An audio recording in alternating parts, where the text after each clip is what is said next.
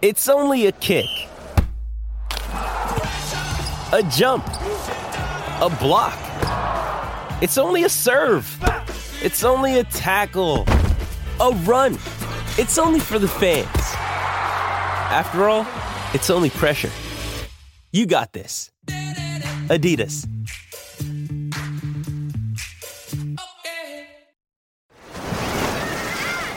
Hear that? Believe it or not, summer is just around the corner. Luckily, Armor All, America's most trusted auto appearance brand, has what your car needs to get that perfect summer shine. Plus, now through May 31st, we'll give you $5 for every 20 you spend on Armor All products. That means car wash pods, protectant, tire shine, you name it. Find out how to get your $5 rebate at armorall.com. Armor All, less work, more clean. Terms apply. When you need mealtime inspiration, it's worth shopping Kroger, where you'll find over 30,000 mouthwatering choices that excite your inner foodie. And no matter what tasty choice you make, you'll enjoy our everyday low prices, plus extra ways to save, like digital coupons worth over $600 each week. You can also save up to $1 off per gallon at the pump with fuel points. More savings and more inspiring flavors make shopping Kroger worth it every time. Kroger, fresh for everyone. Fuel restrictions apply. Oh, everyone's favourite doctor, not Valentino Rossi, Dr. Helmut Marko, tried to take a drink with his mask on. Yeah, it, it was fairly embarrassing because we all know as well they can see the uh, the screens in front of them. He would have seen himself do it a few seconds later on the delay, which is bad. And as a Red Bull fan, I was thinking this man is running our team, and he, he he can't drink. Oh my god, Mate. you've killed Ollie. I need to see this. I need to watch it now.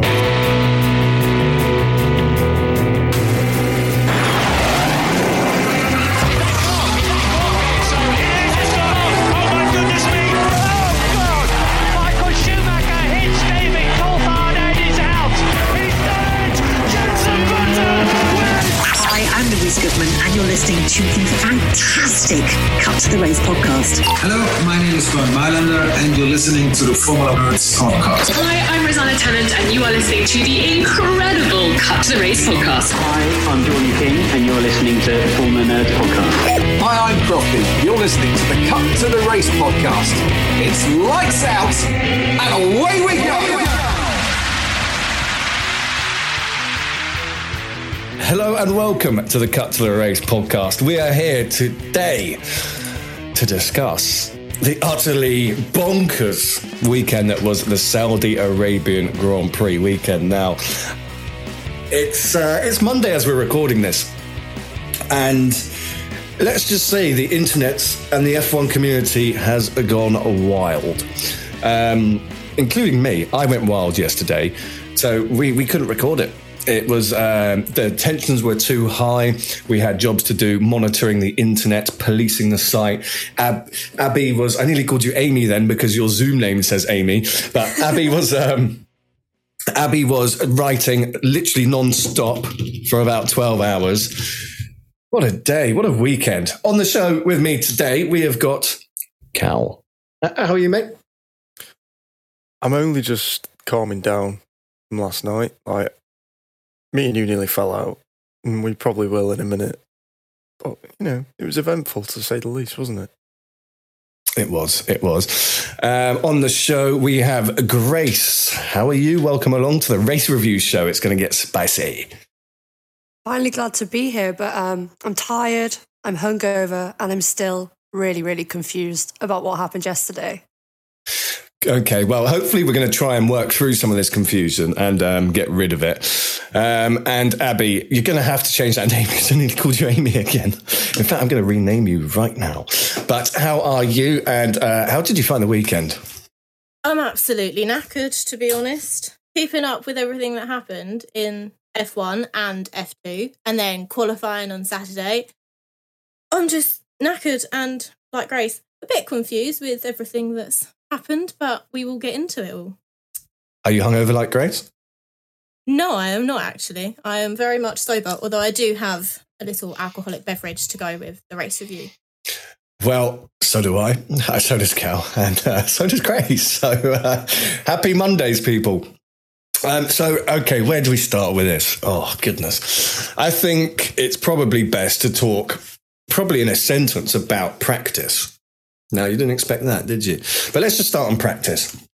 Cal, who do you think was dominant through practice? And I, am going to go to Grace afterwards. How we've got it laid out on my screen is we've got the Mercedes fans on the top, ironically, and um, the Red Bull fans lower down. So I've got Grace and uh, Cal on the bottom there.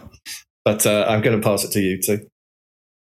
Okay. Well, do- dominant in practice. That's a good question. I couldn't call it from practice, and neither could most of the pundits at Sky Sports F1. It was impossible to tell. The long running was cut off because of Charles Leclerc crashing into the road. Into the road. He didn't crash into the road. What an idiot. This is going to be a long night. Oh dear. Oh maybe, dear. maybe don't maybe don't drink that uh, drink you've got there. Yeah, I'll leave it there. Uh, no, he crashed into the wall, and obviously that caused the red flag straight away. So the long running got cut short, and it was an unknown. All we did know is people were fast. Grace, what did you make of uh, practice? I mean, there's not a lot to talk about compared to what we're going to talk about in the rest of the show, but Friday and Saturday morning were precursors to the entire weekend. It was very fast, very dangerous with the crash from Charles Leclerc and then the two near misses from Gasly and Mazepin, both involving Hamilton. So don't know what you have to say about that, guys. But yeah, it was it had the potential to be very dangerous and it set the tone for the qualifying, which was super speedy, and the Sunday, which was super chaotic. So yeah. Mm. Now, I, I'm, I'm going to ask uh, you, Abby, what do you make of the track? I think um, I think it's something special for many reasons. What, what about you? Well, I recently bought the video game F1 2021 because of Black Friday, and I played. So I played the Jeddah circuit, and I knew that it would be fast. But oh my god, when I played it, it was so fast my eyes went funny. And then in practice, everyone was going really fast, and I just couldn't get over how fast it is and dangerous. But it is a good track, but I think it's incredibly dangerous. So, were you like, okay, this is the normal speed you drive around when you're doing it with your L Yeah. plates on? Then you watched the sort of the onboard with Max Verstappen on his final qualifying run. You're like, oh, okay, now I now I see how you're meant to do it Yeah, well, I played bumper cars with the um, barriers quite a bit, and then with the road. yeah, with the road. Um, all right, all right. leave, leave- leave it out. But, All right. but yeah, it's just it's just so incredibly fast. Yeah, I mean, there's a, there's a lot to talk about. I, I think the the track for me was unreal. We'll get on to some of the amazing laps we've seen over this weekend, but I think it was Max Verstappen's first Q1 run. Martin Brundle made this lap and the onboard camera the most exciting lap I have ever seen in my life. Cal, don't you agree? Yeah, I do. And I actually, you you actually text it in into our little chat area as uh, I was texting it in, and you know, you stole my thunder a little bit on a Verstappen lap as well. It's not on really, but you're right. Brundle made that lap look so exciting. It, it was just we were all on the edge of our seats, and it was Q1 first lap. It was ridiculous, but I felt like that was the theme of the weekend. It was just on the edge of your seat the whole time, not knowing whether there's going to be a car around a blind bend that someone's going to fly into. And it was genuinely quite scary to watch. So let's talk a bit about qualifying then, because it was pretty wild. It wasn't as wild as the race. I don't think anything will be. However, uh, qualifying was also pretty exciting. Um, Q1 saw uh, Sainz scaring the hell out of, well, certainly me. Um, it, it, it was exciting all the way through qualifying. I mean, what, what are the highlights for you guys? Which bits really stand out? I mean, Sainz was definitely mine from quali. For me, as a Lewis fan over Max, I just really liked Lewis getting pole, to be honest, which I know Callum would agree with because he's a Max fan, but I liked Lewis getting pole. And then I was a bit disappointed with Daniel Ricciardo not getting into the top 10, but McLaren haven't been having the best of times recently. However, his race result was a little bit different. Yeah, I mean, it's been a bit of a roller coaster for um, Ricciardo this weekend, even in the press pen. Uh, Cal, I'll tell you who had a shocker. Aston Martin. They were awful. Like, what even happened?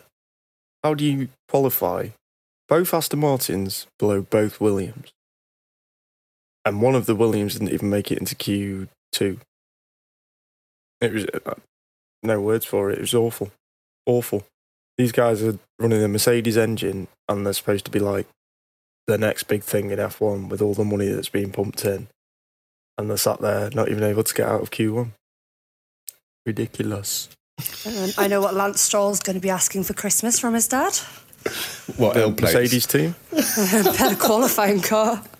No, I'd, I'd probably just buy the Mercedes team if I were his dad, to be fair. Probably It's probably already in the works, isn't it? Aston Martin shit, I'll buy the Mercedes team instead. Much easier. I mean, I'm- that's I'm- only a stocking filler, though, isn't it? Talking of uh, talking of the Stroll family, did anyone see the huge yacht moored off um, at the side of the track? Now, I, I did think is is that Stroll Senior's boat because we saw it in Monaco, the two hundred million pound yacht that he has. Um, did anyone else think that? Or was it just me? I didn't notice it, to be honest. I was too busy trying to make sure no one was kissing the barriers. Okay, just me. Um, if there's anyone else out there that noticed it and thought the same as me, let me know so I don't feel quite as stupid. But uh, knocked out in Q1, we had uh, Latifi, Vettel, Stroll, Schumacher, and you guessed it, someone, someone fill in the blank. Grosjean. He who shall not be named. it, it was uh, spinning of. Um, well, I don't think it did spin actually on this one, but it was um, Mazepin. So, Abby, uh, do you want to talk through what happened in Q2? So, as I said, we had Daniel Ricciardo who went out and he didn't make it into Q3. But with him, we had Kimi Raikkonen in his penultimate F1 race, along with Fernando Alonso and George Russell, Mr. Saturday, and Carlos Sainz, who unfortunately didn't have that great a qualifying compared to his teammate, Charles Leclerc.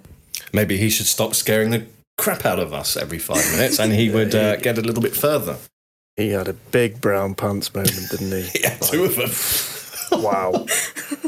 even even watching it at home, I was like looking away, hiding behind my hat. It- Oh god, it was a, it was a scary needed. moment.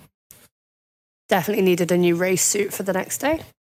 Yes, Yeah, that's for sure. 100%. If he didn't, he's a dirty man.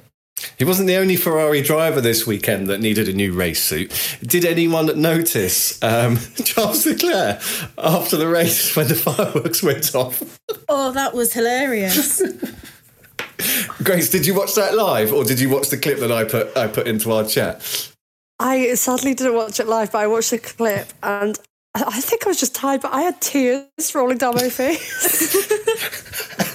And uh, whoever was interviewing him said, "Did you think you were getting shot?" And he went, "Yes." if you haven't seen it, make sure you check it out. Um, Q3. I'm gonna I'm gonna fire this over to Cal. Do you want to talk a little bit about the way it, it, it panned out? Do you want to talk a little bit about um, uh, the the walls or the road as you call them? Um, I feel like you're setting me up here, mate. It's, I am. I am. it's not this is all nice. intentional. This is the perks of being the host. Yeah, yeah. Um, to be fair to Mr. Hamilton, he set a blinder of a lap, and then we had um, Bottas in P two, which is to be fair to him, you know, out of the ordinary. Um, Perez wasn't brilliant. Norris was nowhere to be seen. Then towards the end of uh, Q3, we had Verstappen on an absolute blinding lap. It was everyone was in awe of it. Everyone was just silent. It was amazing. Everything was going great. And then into the last corner, he decides to, you know, just lock up his tyre a little bit and hit the wall. Um, so that killed that, and he he he started in P three. Hmm. It, I'm it- not happy I had to talk about that, mate. I'm not gonna you, you you made it sound a lot nicer than it was, I think. Um, Grace, what did you what did you make of that final Max Verstappen lap with Lewis on pole, and just watching that? I mean, that was I, I- I'll say this quite happily. It was on target to be one of the greatest laps I've ever seen in F1, but it wasn't, was it? It was really sad for me because one of the things that made me fall in love with Verstappen, because I wasn't his biggest fan, is just something about the way he puts a car around a track in quali. I think the last time I saw it might have been in Zandvoort, where he was just nailing it, and it was it was stunning. And I, I was like, I was like telling my mate, I was like, shut up, I'm watching this, like no noise. And and then I, she heard a scream and she said, What was that? And I was like, You can't talk to me for the rest of the night. It was heartbreaking. It was devastating. Like, n- no words. Even my dad, who doesn't even like Verstappen, said, That was disappointing. I thought that was going to be a, one of the most brilliant things I've ever seen. I mean, he, he, he was purple in the first sector, purple in the second sector. Uh, what was your reaction, Abby, when you saw that Red Bull with its little broken wishbone and, and the wishes of Max with it? Well, I don't like him, but when he was doing that lap, I must give it to him. That was an amazing lap. It was really fast. He handled it really well. And I did feel a little sorry for him at the end when he crashed into the wall. But I am glad Lewis got pole. But it was sad to see him crash. Uh, Grace just said that she's going to cry, I think. Yeah, thank you for reminding me about his purple sectors. Tears It- on the way. Tears, well, yes. There will be more tears in this show. Can one of you run down the final qualifying order for me, please? We had Lewis Hamilton on pole ahead of his teammate Valtteri Bottas for a Mercedes front row lockout. Then we had Max Verstappen behind in P3 ahead of Ferrari's Charles Leclerc. Max Verstappen's teammate Sergio Perez was in P5 ahead of Gasly, who was in P6. And behind Gasly, we had Lando Norris, who was then in front of Yuki Tsunoda ahead of Esteban Ocon, with Antonio Giovinazzi in P10. Daniel Ricciardo in P11, ahead of Kimi Raikkonen in P12. Fernando Alonso in P13, ahead of Mr. Saturday, George Russell. Carlos Sainz in P15, with Nicholas Latifi in P16, ahead of both Aston Martins, with Vettel in P17, ahead of Stroll. Followed up by both Hasses in P19 and 20, with Nikita Mazepin being last on the grid. So let's move to race day. There was a lot of Formula 2 support races. Um, Abby, you, you covered uh, a, an article in the morning of uh, Sunday, and it was titled Jeddah is Too Dangerous. Um, now, this was before anything else had happened at this circuit. This was um, this was referring to Max Verstappen saying it was a dangerous circuit. I think uh, Ricciardo had said the same thing. What? Why do you think everyone was so nervous about this circuit? because it's so high speed and there's loads of blind corners and you can't see if there's cars in front of you coming around those corners. And at the speeds that they do it's so dangerous. I mean we saw it with um like grace said with hamilton with his close calls with mazepin and gasly in practice. And then lots of drivers nearly lost it like Sainz in qualifying and obviously max in qualifying as well. But it's just too dangerous for the speeds and narrow as well because it, it's very Monaco-esque. But It's Monza in a cage. It's like all the best parts of Monaco, Singapore, Baku, but with the speeds of Monza, it's truly it's it's terrifying. it is. Yeah, I mean, it, it, you know, when it's scary to watch on TV, it's probably quite scary to drive it. Cal, did you think this was a dangerous circuit? Yes. Yeah, it was. It was like uh, Grace has just summed it up perfectly. It was Baku, Singapore, Monaco with the speed of Monza. That is a recipe for disaster, um, especially when, you know, most of these corners are blind and the F1 cars going through them don't even really notice the corner. So you can imagine the speed they're carrying through. If you've got a blind corner, someone has an incident in front, then it's not good news, is it? What I will say though as well is uh, they played a blinder by bringing over the Bahraini marshals they had some experienced marshals. They knew it was going to be dangerous before it had even begun, I think, uh, judging by that move that they made there. There was Saudi marshals there as well, but they were sort of in training from the Bahraini marshals. I mean, you know it's dangerous when you have Max Verstappen saying it's dangerous because he doesn't seem to be scared of anything. And then if he says it's dangerous, and nearly almost every other driver on the grid does, you know that it is definitely terrifying. Yeah, I mean, even Lewis said um, it's beautiful to drive, but it's getting a bit close to uh, what did he say? Getting to a bit of a danger zone is what he said. Um, we briefly mentioned it, but um, Mazepin is not usually known for his fantastic driving. Um, but he was this weekend, wasn't he? Uh, Grace, you were the one who who was quite so baffled by this at the time. Well, I was covering the like the live updates, and I, I just had to make sure that it was Mazepin before I posted because I was like, that was a it was brilliant, and I like Hamilton, but I have to say it was quite dangerous from him, especially that on Saturday, Michael Masi was like, no slow driving. It's got to be, it's got to be on it. Which I think, if you have to say that about a circuit, there is obviously something wrong with it. Especially, I think it needs to be changed if they're going to race there in March next year. Yeah, I, I mean, you know, the, the, rules were changing through the weekend, and what we just referred to, uh, it was was it the Friday? It was the Friday practice or the Saturday practice? Saturday. It was Saturday practice. It was Saturday practice when uh, Mazepin avoided a slow driving Lewis Hamilton at uh, you know circa 160, 170 miles an hour, and that was going to be a crash, in my opinion. You know, there's no two ways about it. That was um, probably one of the well, one of the closest calls we had, but we did have uh, unfortunately a few uh, very nasty incidents this weekend. Um, Abby, myself, uh, sorry, yourself and I were watching the Formula Two race on Saturday before we got to the Formula One. And um, would you like to just explain a little bit about what happened? So, the feature race for Formula Two was delayed due to track repairs from the Porsche race earlier in the day. But when the lights went out, Theo Pourchaire stalled his car and he was in P3, so he was stationary on the grid at the time. And then Enzo Fittipaldi, who was in P18, pushed down on the throttle, accelerated, and unfortunately, he had a very nasty crash into the back of Pourchaire's car at 72G.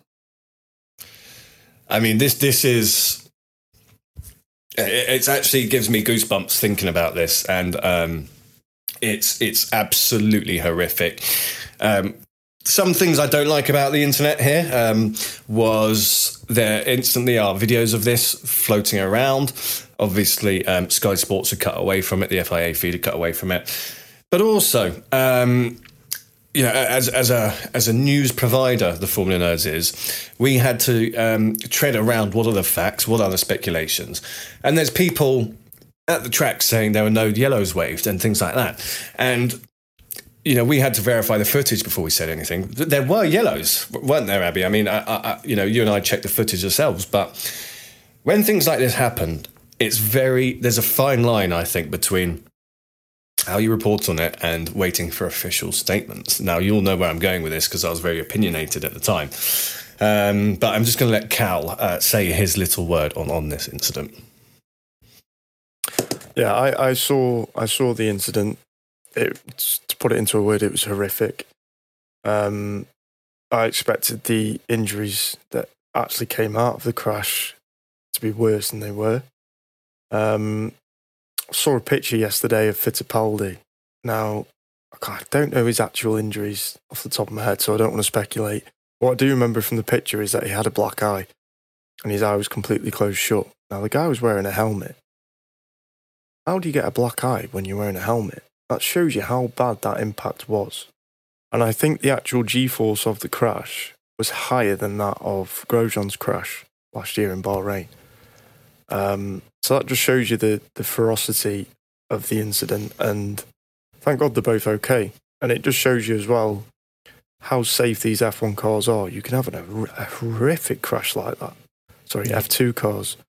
And yeah, I'm, I'm glad they're okay. I really am. And Grace has just informed me that he actually fractured his heel, which when I first saw it, I thought at least at the bare minimum he's broken both his legs because he went straight through the back of Pourchaire's car, and I there was no front end of the car left. It, it, yeah, you didn't think um, much good was going to come of it. Put it that way.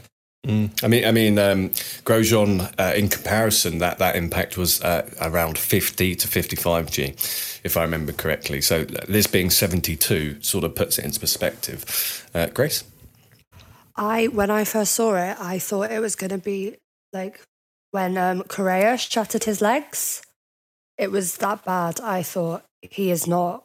He's not getting out of this without at least one broken leg. So and I think he's, I saw his post on Instagram and he said, I was lucky to get away from that with just a fractured heel. Like, I mean, yeah, it's a fractured heel. It's pretty rubbish, but gosh, that, that boy was lucky. And just, yeah, I'm so happy that they're both okay.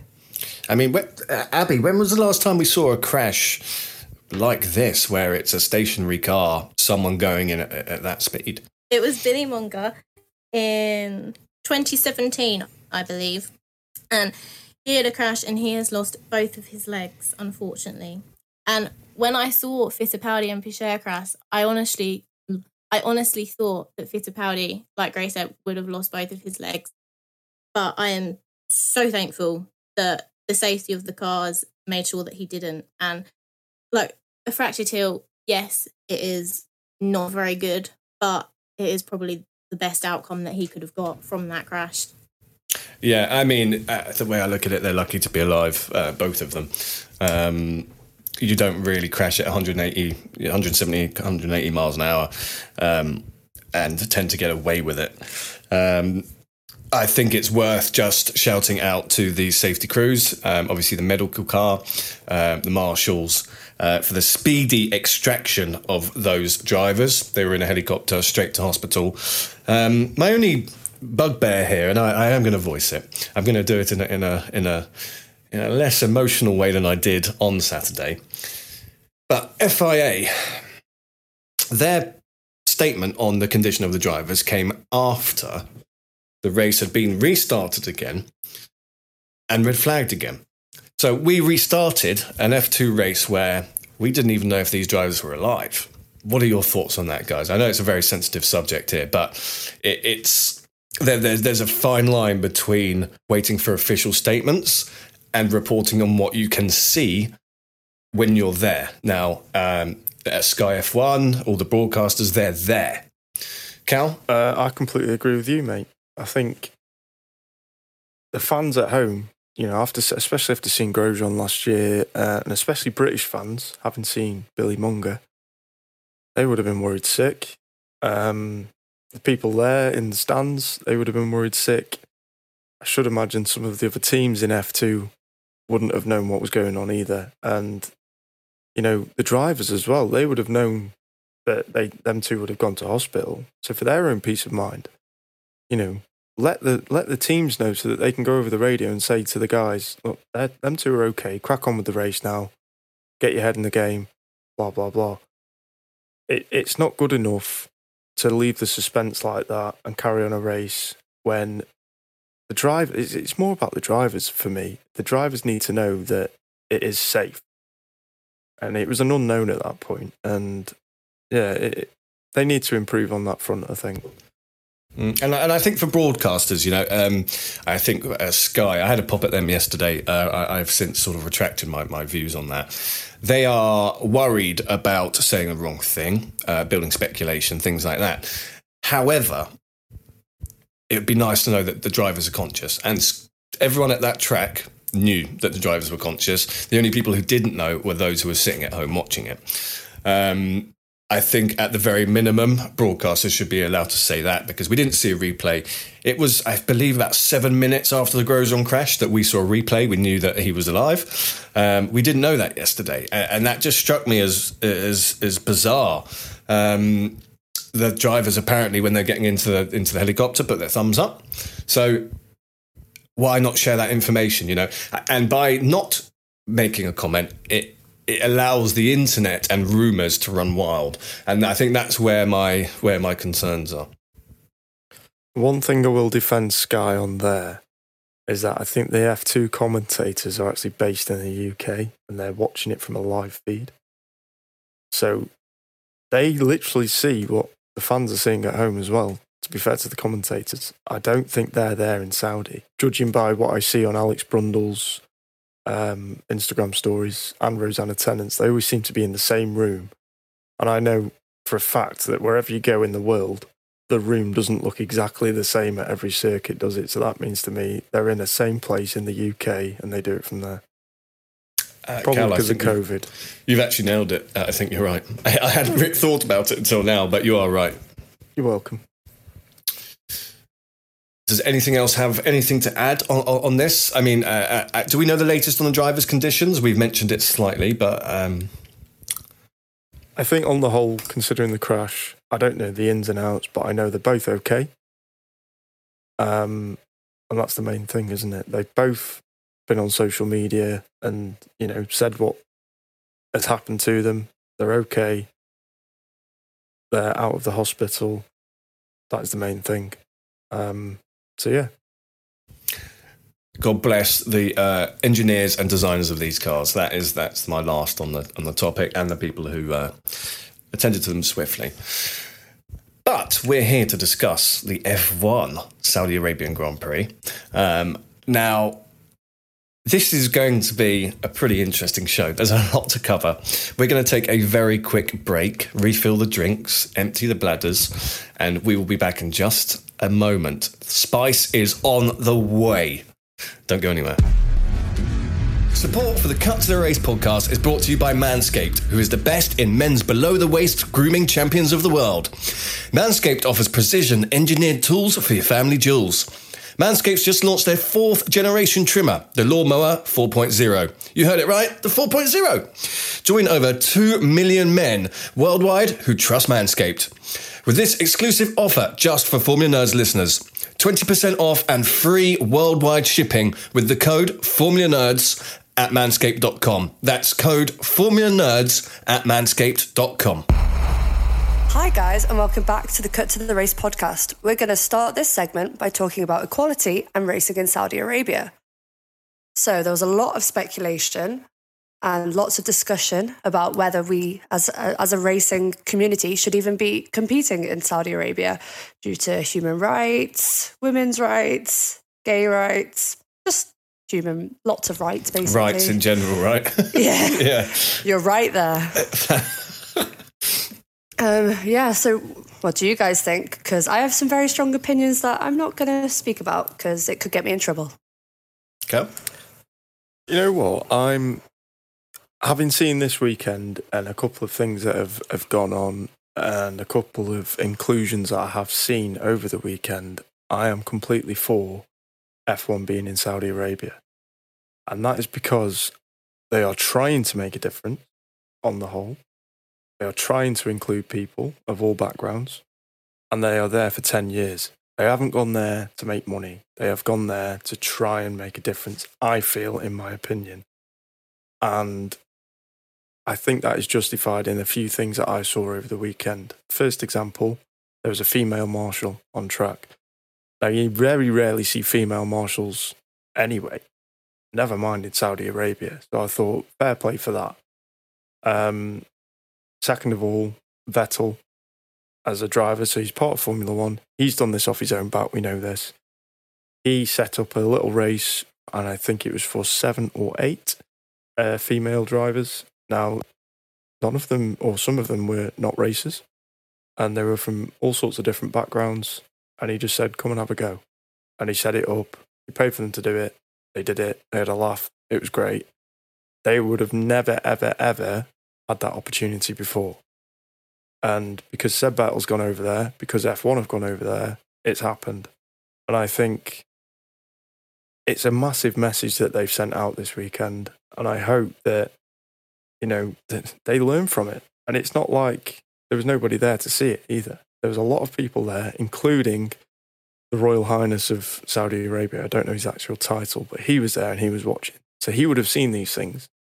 And hopefully he wants to make these changes going forward as well. So, in my opinion, they did the right thing. and they're going to carry on doing it for the next 10 years, which is great. I think there are there are certain people in the paddock that really stand for equality. Uh, people who stand out, obviously Matt Bishop um, and um, the Racing Pride Initiative. I'm not going to mention them all, but we should know who they are by now.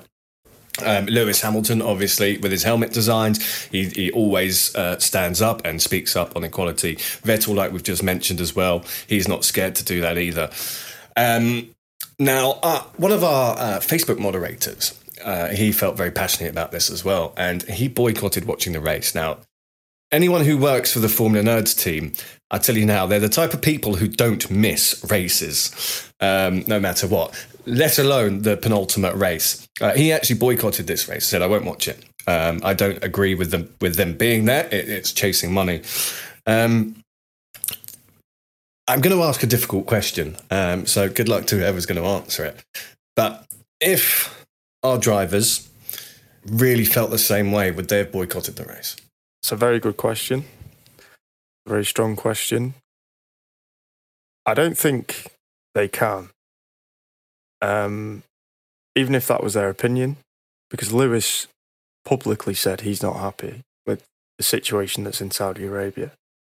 Um, but then he did say that, you know, it's a positive thing that they're trying to do over there.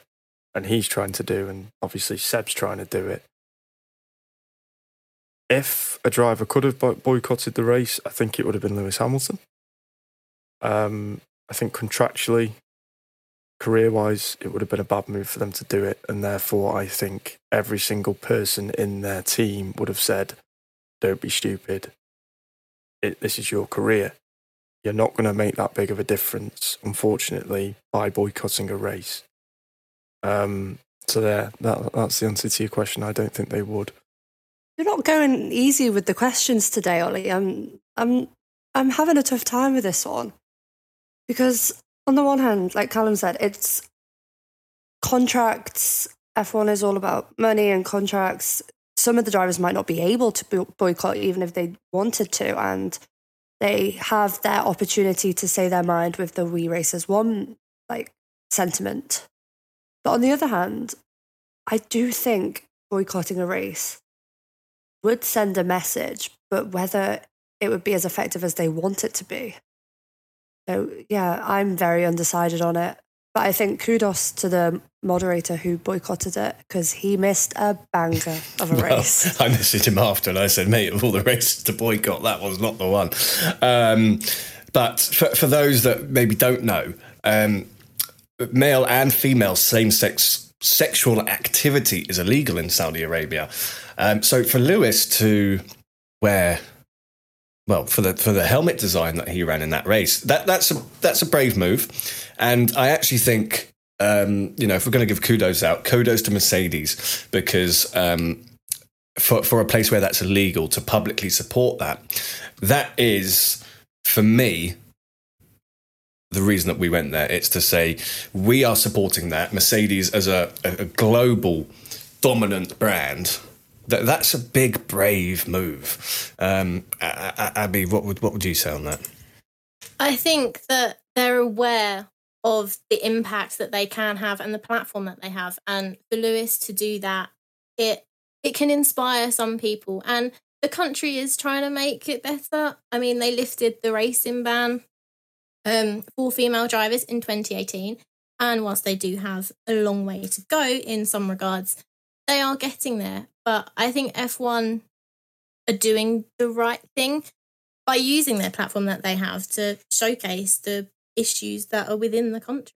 And and, and again, uh, you know, I'm just gonna. Uh, I, I really want to make sure people know about these things. You know, there's been uh, certain drivers who said that they they're not aware of you know certain things in in the country. It was only 20 years ago that uh, people have been put in prison, they've been lashed, and even executed for same sex uh, relationships. You know, it, it's in this country, it's not a joke, and I really feel that. Um, you know, whilst I've asked the question, should drivers boycott it? Um, I actually, after this weekend, think that it's a very positive thing that F1 went there. Um, they supported um, We Race As One, which again is very brave, and it's the fact that Saudi government allowed that to even happen shows that there is change on the cards. I I went into the weekend having very strong feelings, but I came out of it a bit like you. And then I started thinking if we were to not race in Saudi Arabia, there are so many other countries on the on the calendar that we'd have issues with, just as we saw Vettel with his rainbow mask and helmet in Hungary. And obviously there's issues with Qatar and potentially China when we get back racing there. So I think it's definitely sparked a debate and it's sparked change. Just hinting on debate, I went on a bit of a Twitter deep dive if any of you guys do that. And I saw a lot of people saying, oh, I think it's disgust- disgusting we go to Saudi Arabia. And some people saying, oh, it's tradition. You should respect their traditions. It's their culture. And I want to know what you guys were thinking about that, if any of you picked up on that discourse. First of all, I just want to say every single country on the racing calendar, including ours, have political problems that the We Race As One initiative does address. Racism, homosexuality, equality, whatever you, whatever you want to list or take from it, every single country on the calendar has these issues, including our own. Um, the second part, Grace, what did you question again? Sorry. Oh, the beliefs, the the culture. Um, I understand that completely. Everywhere has its own cultures and beliefs, and even in this country, years ago, you know, people would have been beaten and probably things thrown at them for being gay or lesbian, and it's disgusting. And what I, the way I tend to look at it is some other parts of the world are just catching up. It won't be forever. Eventually, their eyes will be opened and they'll see it's not a crime. It, it's, there's nothing wrong with it. If anything, it, it makes the world a better place because everyone can be themselves. So I just see it as the world is catching up and F1 is over there to try and open their eyes a little bit and speed things up. Absolutely, and um, you know, I, I, think if if if Saudi Arabia as a as a as a as a country weren't willing to make change, F1 wouldn't have been there because it's a sport with a mission. So I would say good on F1 after all the speculation. Even you know, all of us were, oh my god, what are they doing? Um, positives came out. Can I just say as well one last thing? The minerals on F1 to actually go there when every single part of the press was basically saying this is a bad move. What are they doing? Saudi as a country is completely against the We Race As One initiative, blah, blah, blah.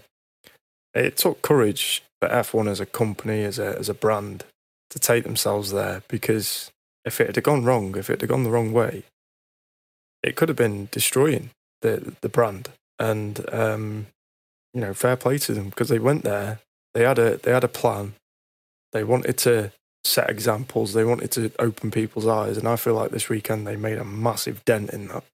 So fair play to them for actually going through with it as well and not chickening out. Absolutely. And the last thing we're going to talk about before we actually talk about the on-track action from 5:30 UK time onwards, um, it's just Sir Frank Williams. Now there were some incredible tributes over the weekend towards what was um, one of the most special men ever to grace F1. Uh, we had a minute of silence in the paddock as well.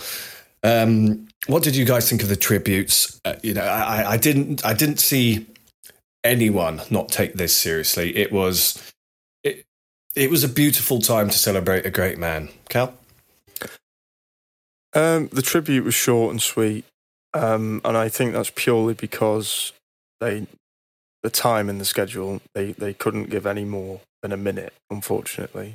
I think the tribute was moving and it could have been longer, but there is the um, time restrictions with the schedule. But Frank was a titan of F1. He was a legend. And it's not just drivers that were impacted by his passing, it's the whole of the F1 community. What he did, what he achieved, what he overcame.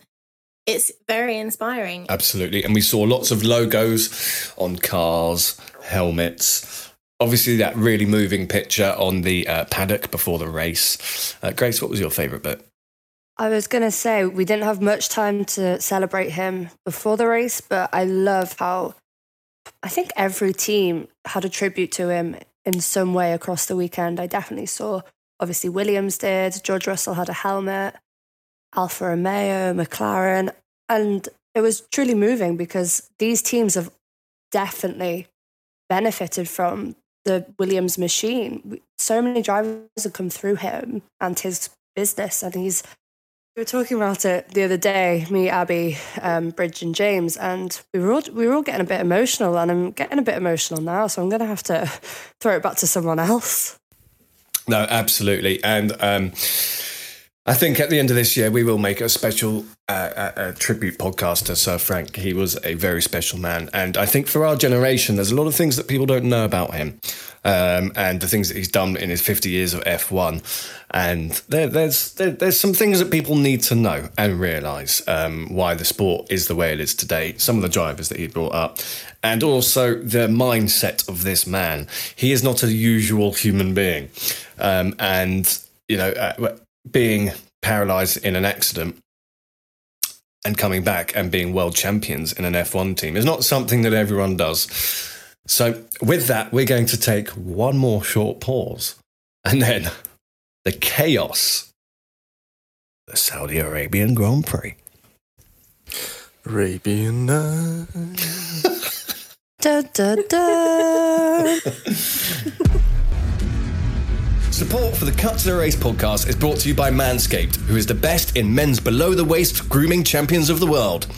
Manscaped offers precision engineered tools for your family jewels. Manscaped's just launched their fourth generation trimmer, the Lawnmower 4.0. You heard it right, the 4.0. Join over 2 million men worldwide who trust Manscaped. With this exclusive offer just for Formula Nerds listeners, 20% off and free worldwide shipping with the code Formula Nerds at manscaped.com. That's code Formula Nerds at manscaped.com.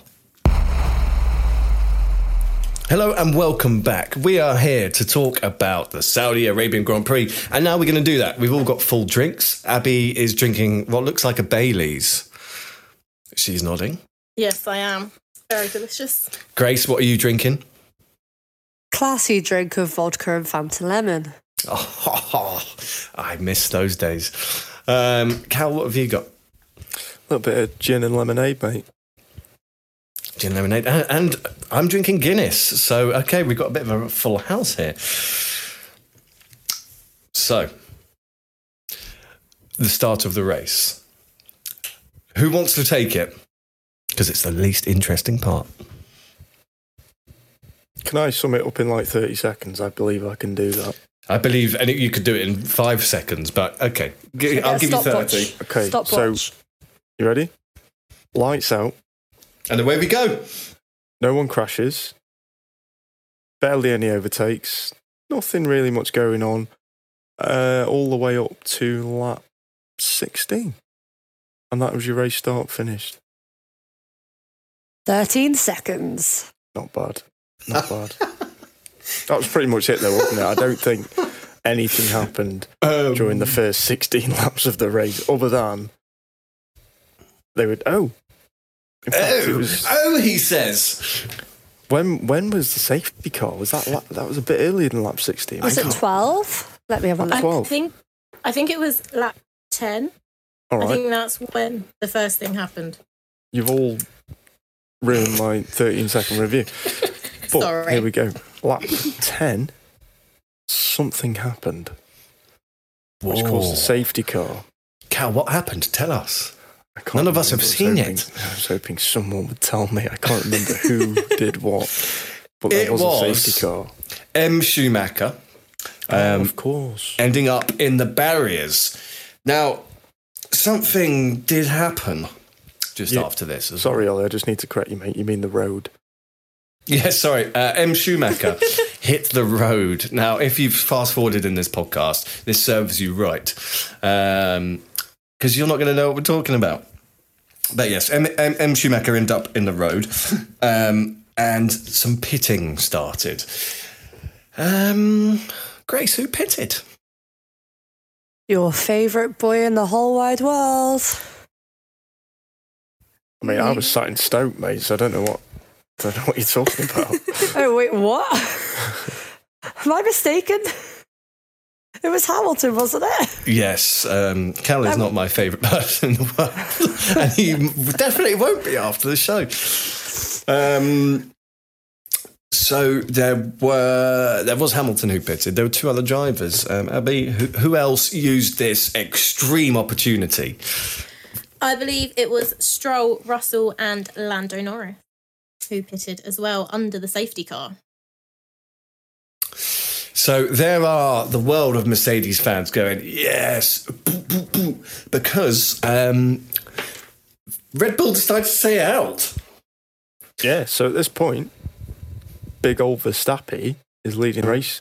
I'm buzzing. I'm thinking, yes, come on, Max is winning. And then guess what happened?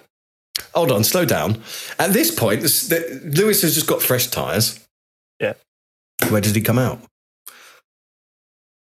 Where did it come out? Directly behind Max Verstappen. Yeah, P2. Yeah, so Max Yeah. P1. So at this point, P2. Max has lost the race. Nah. No, come on. If, uh, if we're if we're talking no more safety cars, No, yeah, yeah. If we're talking no more safety cars, Max had to build up like a 23, I think it was, 22, 23 second lead to realistically have a chance of winning. They took a gamble. Um, Bottas was just behind Hamilton because they did a cheeky double stack. And I believe it was a certain Esteban Ocon in fourth, just lurking. Um, but then what happened? There was a red flag. I can't remember. There was a red flag. Mr. Michael Masi decided we're going to have a red flag now. After four laps of safety car, they decided it was now too dangerous. The barrier was needing replacing or repairing. The road. The road, sorry, was needing repairing, and um, they red flagged it. But this meant that people could now change their tyres who hadn't previously pitted. So basically, Mercedes threw away the lead. And um, Ollie was not a very happy man, let me tell you for free. right. So we have reached point one of this Spoicy podcast. Spoicy. Um, they red. Why did they red flag the race? The barriers weren't safe. Okay. Sorry, the road wasn't safe. Okay, but for this point, the barrier wasn't safe. Um, they've moved cars out of that pretty quickly before without having to inspect it. It was the same place, though, that Leclerc hit it, I believe. Wasn't yeah, it? it was. Turn 22? 23, I think. Yeah. 20, oh, no, no difference. 22, really, 23. Same thing. Same thing. Uh, anyway, there was multiple impacts in that same spot. And I believe that the final one was the cherry on the cake. Yeah, And yeah. they felt was. it needed Yeah. They felt it needed repairing. Obviously, Ollie, Mr. Conspiracy Theorist over here, thinks that Michael Masi is a Red Bull fan. No, I don't And think that. thought, I don't think "Oh, that. I think he's a Spice win fan. the race now. that is what I think, and I also think um, the the sponsors on on that barrier were a little bit damaged. You know, the, the paper had torn off. That means that the whole barrier needs to be investigated. Come on now, be serious. That barrier, as Callum just said, had taken mul- multiple impacts all weekend. But now they needed to red flag the race. Oh, okay. Okay. I'm not complaining. I know you're not. um, I am just being devil's advocate here. Safety is number one in Formula One. But I believe that that's a very good excuse to bring out a red flag, reset the race, change the order. And Grace, uh, you, you've mentioned about eight times in our chat. Bottas comes into this as well, doesn't he? What did naughty little Bottas do to make sure Lewis was in P2? That rhymes, and I didn't intend it to. You're a poet and you didn't know it. I was getting this relayed on the phone to me because I couldn't actually watch it. And I was told that naughty little Bottas was going a bit slowly, a bit too slowly, and kind of, let's just say, royally effed up our boy Verstappen. So, yeah, I think if something didn't happen and there wasn't a need for a red flag, I don't think that was fully why it was red flag, but it was a contributing factor. I think there was definitely potentially penalty on his way. So Now that I will agree with uh, Grace. Um, Lewis pitted, but Bottas held Max back as much as humanly possible so that Lewis could get his tyres and get straight back out. Um, if you know, uh, maybe I'm a conspiracy theorist, maybe I'm not. However, there was a penalty there for Bottas. I think uh, rather than helping Lewis, I think it was more to help the team for a double stack. Um, Same. rather than Bottas being sat there waiting for Lewis to get his tyres changed, he thought, well, the gap. I hold Max up in the process, and then we can double stack, and everyone's happy. Apart from, you know, Verstappen. Apart from. Red Bull. Um, But then, obviously, Ollie, according to Ollie's theory, Michael Masi thought, oh, that's not fair. I'm going to red flag it. And That's I also wanna exactly put that- what happened. I also want to put that sponsor back on that board because I'm getting angry emails. Now, let's be serious now. All conspiracies aside, if they had any doubts about that barrier being safe, they did the right thing. Mhm. And safety's no joke. We saw that in F2. All conspiracies aside, if he was concerned about that barrier, he did the right thing. Yes, you can't argue with safety, and that is why this conspiracy theory will never be proven. I'm sure there's some internet nuts out there who will create a long list and long article about how it was a conspiracy theory. So I'll wait for that. Oh, Ollie's already writing it. Yeah. No, but I think we've already written it. Um, Please do not use me as a direct quote, as I will sue. who's Sue? Damn, you nicked my joke. Um, okay, right. I, I've I accidentally flicked way forward in this race. Let me just go back to where we were. Um, Can I say next? Yeah, bit? yeah, 'Cause yeah, go I for it. remember it. Obviously, after the red flag, we're in the pits. We've changed tires and everything. We're all, you know, everyone's on the same level then, apart from a few switcheroos in the in the standing order. We go to the red flag, start the race again. Or Kushti, get a standing start. Mint. Guess what? We don't get very far because there was a few crashes here now. I think was it Leclerc? It's hit Perez and basically made him do a, a, a U turn on the pit straight. And then further back than that, Mazepin went into George Russell, which was very unfortunate because Mazepin had had. you said that, by the way, mate. You said that with the driest tone I've ever heard. Because that was very unfortunate. It, well, it was because Mazepin, up to this, obviously after the first few races of the season, he's kept his nose clean relatively. Apart from a few, you know, diving in front of people under blue flags, he's not actually wrecked the car that much, as much as we thought he would at the start of the season. So kudos to him for that. It was more unfortunate on George's part um, because he was just an innocent passenger, nothing he could do. He's just been rear-ended um, out of the race, unfortunately. I don't, I don't know if you heard the audio or the, the radio message from George Russell himself. And I think he said it was inevitable that that was going to happen. I don't think he blamed Mazepin like most drivers would do, like, "Oh, but it was more that was inevitable. Sorry, that was very. that was a great impression. the common noise of an angry F1 driver. there. Um, no, it's a fair quote because, you know, judging by what had happened over the weekend and the danger of the circuit, should they have just gone for a rolling start? Also, another little spicy question that we're going to throw into the mix here, but save your answers for another podcast off season. Uh, should you be able to change your tyres under a red flag? Save your answers. That is coming soon. Yeah, that's going to be an entire episode. Probably, yeah. Um, but yeah, No! that happened. Cool. That happened, and then obviously straight away we get another red flag. So then we're all back in the pits, changing tires again. And at Nappies and everything. yeah, at this point, I believe, was it this red flag where Ocon ended up P1?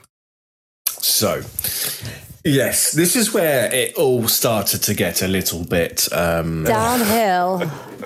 Yes. So the turn one incident on the restart, um, and it was an incident. Max Verstappen ran Lewis off. There's, there's a debate for that. There's a debate for that. I'm a Max fan. I think racing incident personally. I don't think Max had full control of the car, but I also think Lewis went deep into the corner as well. So I think racing incident for that. Um, what I will say though is the bit that followed was an absolute joke, and this is pure Michael Masi. People have called for his head here on this. He was going to Red Bull, going to Mercedes, saying, "Would you like P1 or P2?" He was basically asking the teams to decide amongst themselves where they think they should be after that incident. Because he didn't have hmm. the bottle to decide for them, and the stewards weren't getting involved at this point. And the stewards have the power to overrule Michael Masi and come in and make the decision for him and give out penalties and stuff. So why on earth was Michael Masi calling up Red Bull, calling up Mercedes and saying, Would you like P1 or P2? And the outcome they came up with was Ocon P1, Hamilton P2, and Verstappen P3, which led to this sign being created. Oh, God.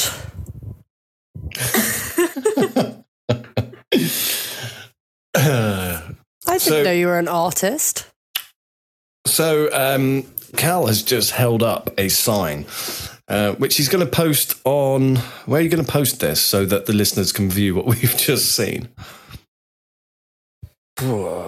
Is there anywhere safe to post? it? No, maybe on your own personal Twitter, uh, but you're not posting it on the Formula Nerds. No, I don't even think I want to do it on my own Twitter, to be honest. There's a little. I can say what it actually says, and it was Masi is shit. Because usually my sign says Bottas is shit, but I've changed it this week because it's a special occasion. Now, in the corner, I have drawn a little man with something on his head, and it says, there's a speech bubble next to it, and it says, Do you want P1 or P2?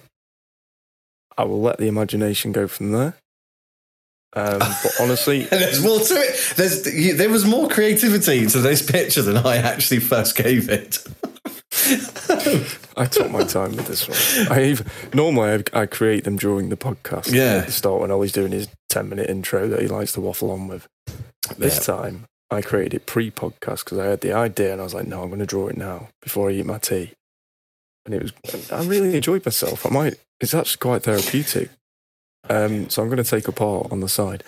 Anyway, Sorry, I'm going to stop you because you, you, you have perfectly skipped through, like a Red Bull fan would, the fact that Max Verstappen cut the corner on the restart, and that's why he was in the lead.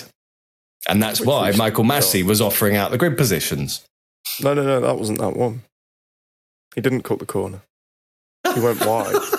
it's a weird corner. It's a, it's a, it's a left and a right. He didn't cut the corner, he went wide. That is, you might as well be Christian Horner. You know what happened? It's a it's a weird left and right, isn't it? Straight away. Oh, So he- funny. Actual turn one, which is the left hander, he missed, Yeah. as did Lewis. Now turn two, of course he caught it because they ran wide on turn one, so that is cutting turn two. But they they both did it, and the contact was minimal as well. It, it wasn't. There was no damage. No, no. So, so the, I the re- genuinely believe it was a racing incident. Okay, okay, fine. But the reason Michael Masi was offering out the grid positions is because people thought Max Verstappen gained an unfair advantage. Correct or not correct? Uh, unfair advantage. If the race continued, yes, but it didn't. It was red flagged, and this is this is where the stipulation comes in for me because there was no advantage. The race stopped immediately. So how can you penalise someone who hasn't actually gained the advantage you think they would have gained? Because he got P1. Grace, uh, I just need to ask You you, what I what, uh, what, what are you thinking here? Because your facial expressions are all over the place. I do like Red Bull and I do like Verstappen, but it's getting very hard to back you up here, Callum. You need to give me something to justify what you're saying.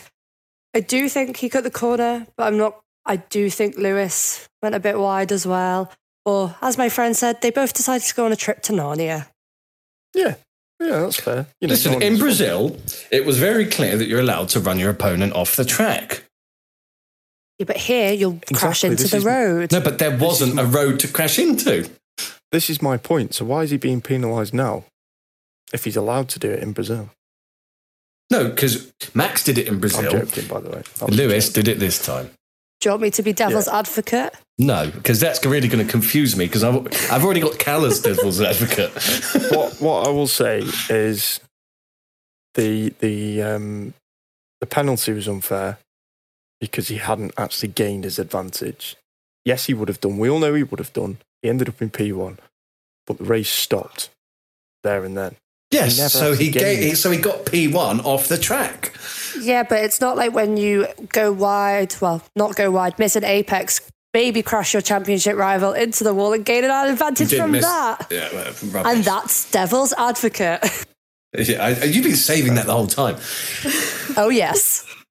I I think I don't know. It, it was it was a weird decision. I, I, it's Max. clear you don't know. Max got P1 off the track Wow. For So two seconds of racing. for two seconds. No, it, it was a weird one, and and you could look at it for hours, and I think we'd still end up with Michael Masi saying, "I don't really know what happened there. I'm going to let the teams decide." Yeah, Uh, and, and that's where we're going, exactly Cal, because I, I couldn't fall out with you if I tried. Well, actually, I could if I didn't try. But um, Michael Masi didn't even know. Um, the pundits didn't know.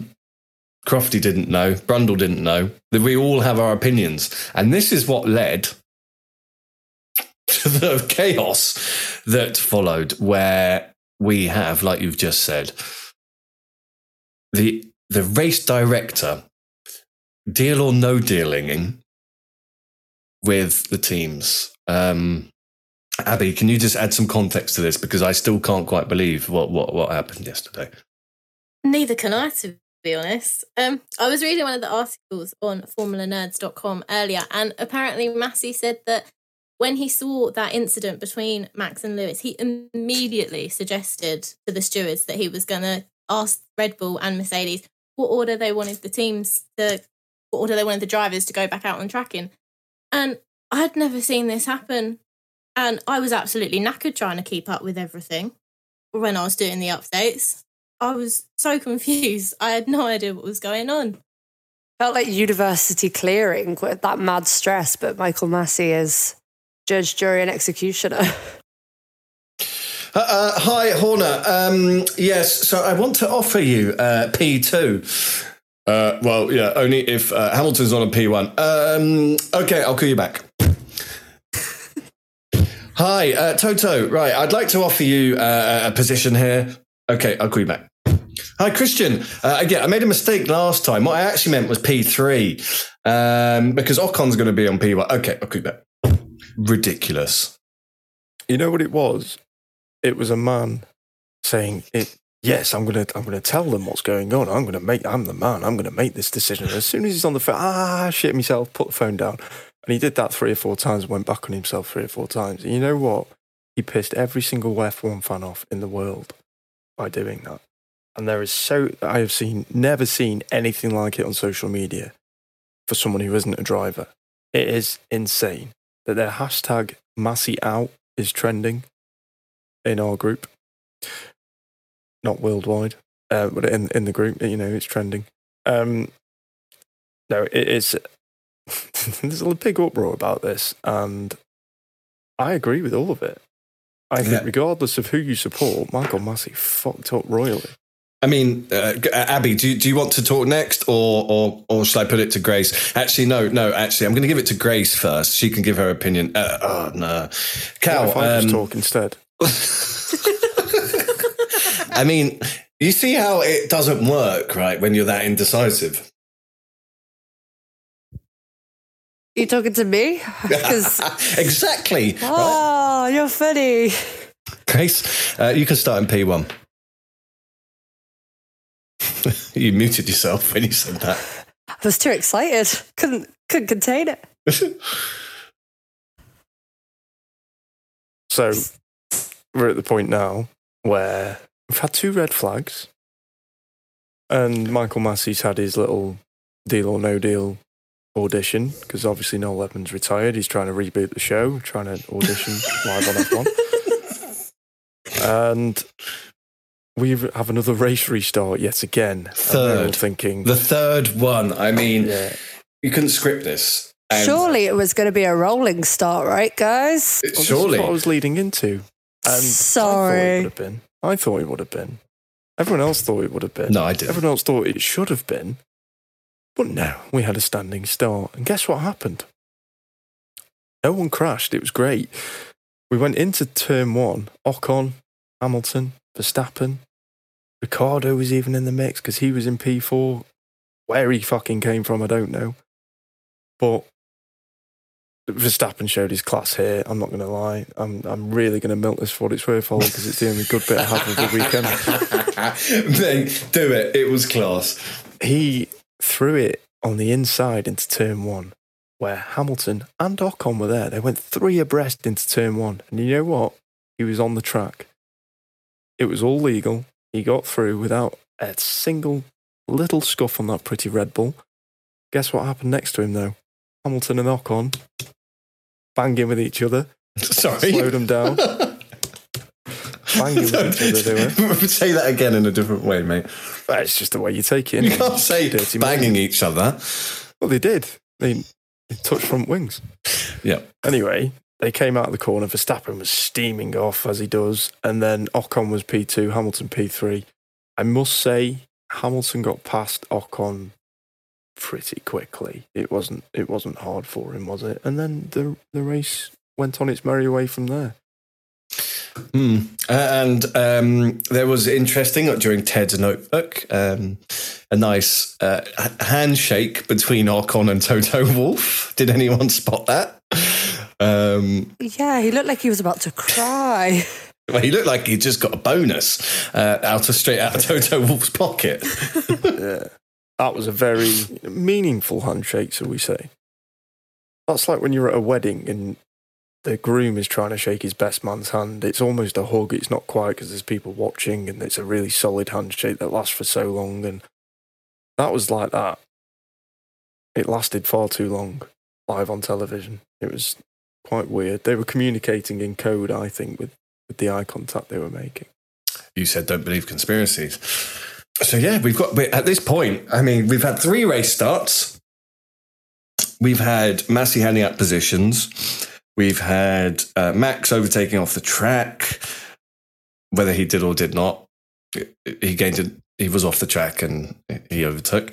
Um, and now Verstappen reports a lack of power. At this point, by the way, I completely lost it. I had a full breakdown.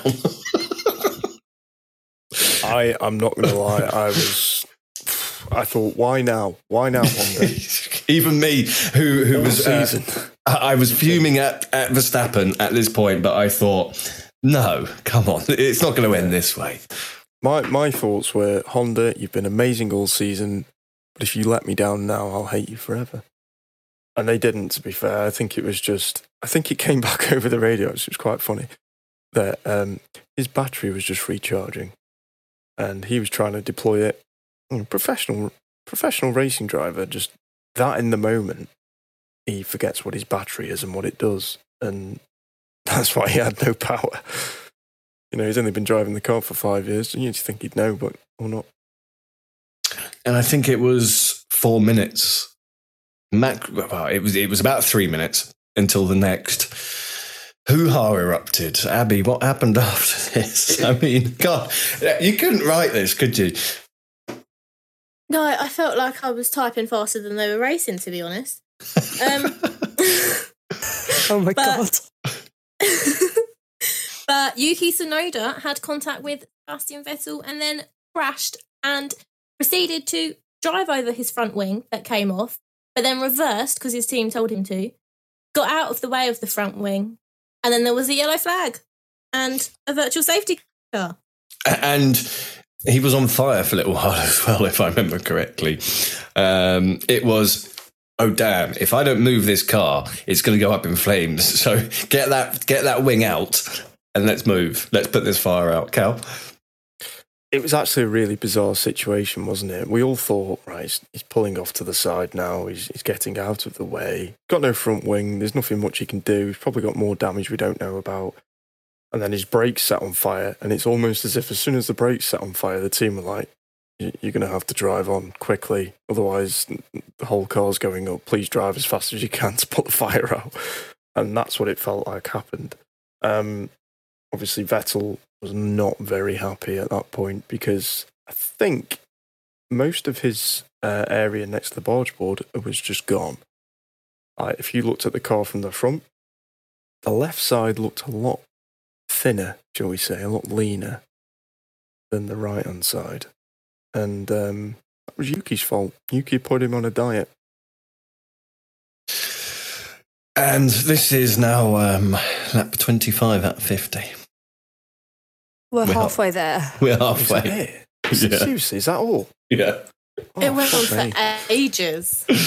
Uh, Abby, do you want to give us just a quick recap of not everything that's happened, but where, where we are at this stage? Because, um, dare I say, that's just the start of this chaos.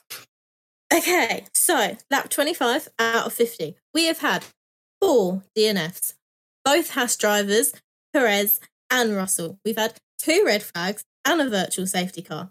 Verstappen is winning the race, and if he does, then he could have won the title.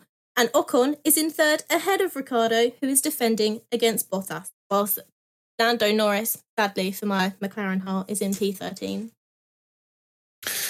Yeah, and at this point, um, there's marshals running out on the track, probably every, every lap. One very nearly tripped over, um, which was quite funny. Cal, yeah, I, I saw you. You had something to say on that. Yeah, first of all, yeah, that was funny. But can I just say, throughout the whole race, the amount of debris on track was just ridiculous. There was drivers constantly on the radio saying, "We need to move this. Like, get rid of it. This is bad. I'm going to get a puncture." There were some corners where it was borderline safety car placement. Like turn 13, for example, I think it was a left-hander. It was banked seen a couple of times where cars have gone there side by side. Now, literally, just off the racing line, if one car's going through, there was a massive bit of just car. It was just a big piece of metal, carbon fiber, just there for everyone to see. And it took them ages to get rid of it. They just did a VSC, and it was probably quite dangerous, really. Um, but yeah, they were terrible at that. I don't like the VSCs either. I'm just going to put that out there. I think safety car, punch them all up, add a bit of spice to the mix. VSC just kills it. There's too many tactics going on. I don't like it. So under VSC, something happened, which I didn't actually see. I've just read it in our in our show notes. Um, Oh, everyone's favourite doctor, not Valentino Rossi, Dr. Helmut Marko, tried to take a drink with his mask on. I, d- I didn't see this. I was probably too busy texting you lot.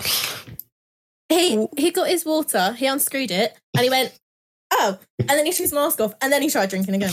How did I It- miss that? just- Yeah, it, it was fairly embarrassing because we all know as well they can see the uh, the screens in front of them. He would have seen himself do it a few seconds later on the delay, which is bad.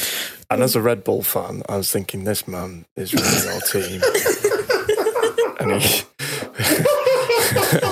he, he can't drink.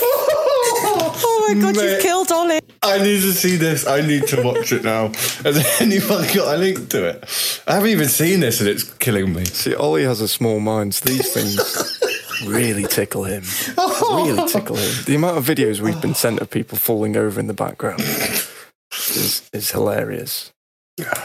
It's on YouTube. I've just found it. Can Um, you send me the link, please? yeah, I'll put it in the chat. One sec. Oh.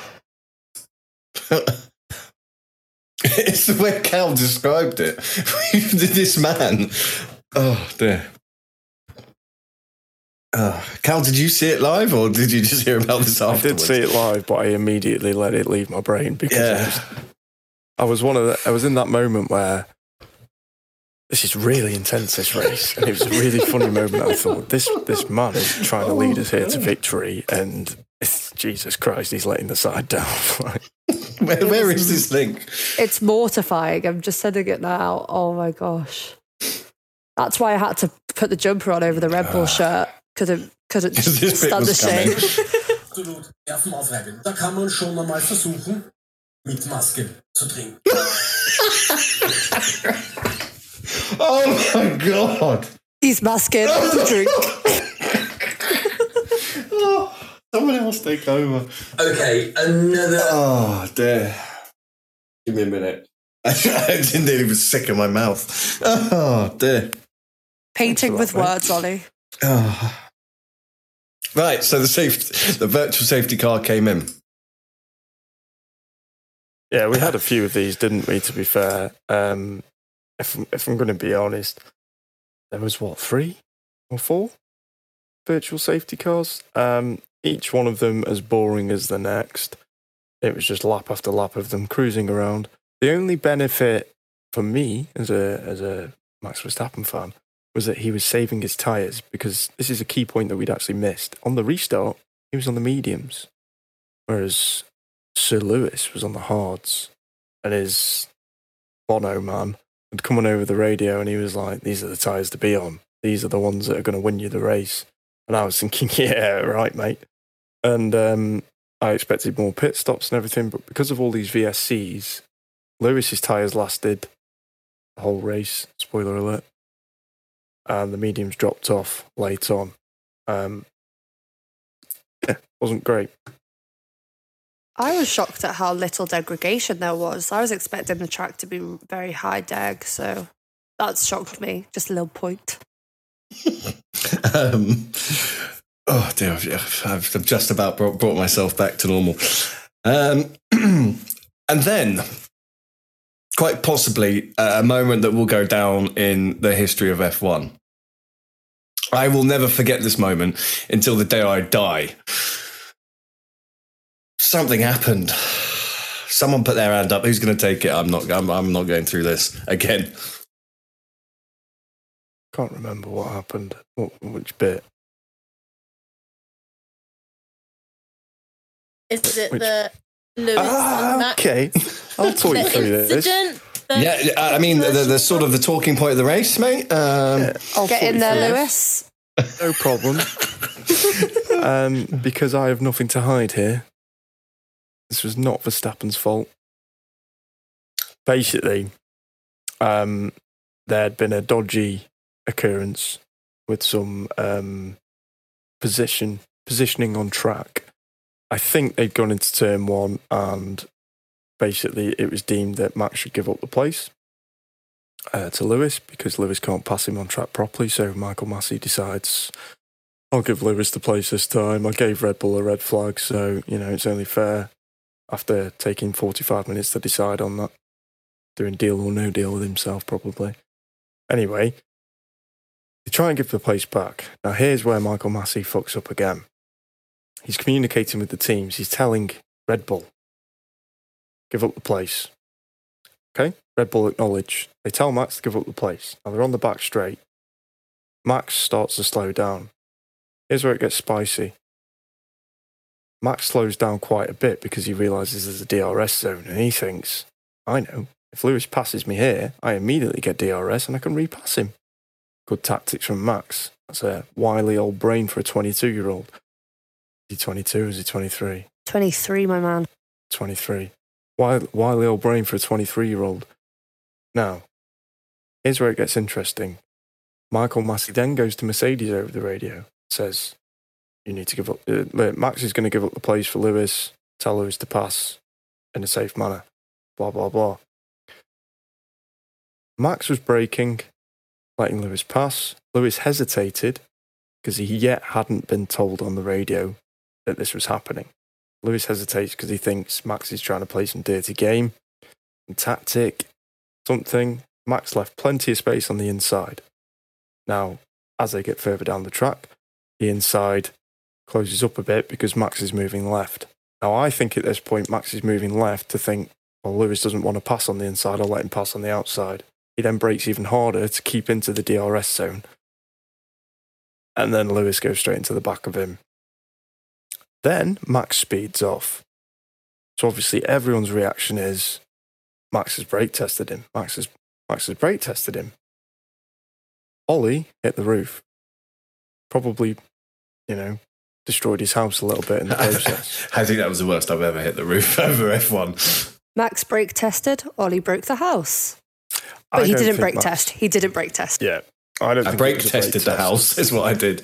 What we sort of agreed on last night while we were all chatting away and arguing was that Michael Masi was to blame. Because Michael Masi didn't have the skill to communicate to both teams and make it happen. What he should have done is communicated with Mercedes first and said, right, I'm going to tell Red Bull to let him pass. Tell Lewis to be ready. Rather than saying to Max, right, let him through. And then Max just starts braking and Lewis doesn't have a clue what's going on. Lewis, as a world champion, I would have expected to just go for the overtake when he sees him going um, going a bit slower, but for some reason he doesn't. So there's a lot of different theories floating about, and there's the one of the Red Bull fan. And my theory is that Michael Masi just was to blame in all of this. I think Max tried to slow down. Lewis, rightly so, by the way, hesitated because Max was not playing fair last night, and I will fully admit that there was some dirty moves he was pulling. So fair play to Lewis for hesitating and trying to keep his car in one piece.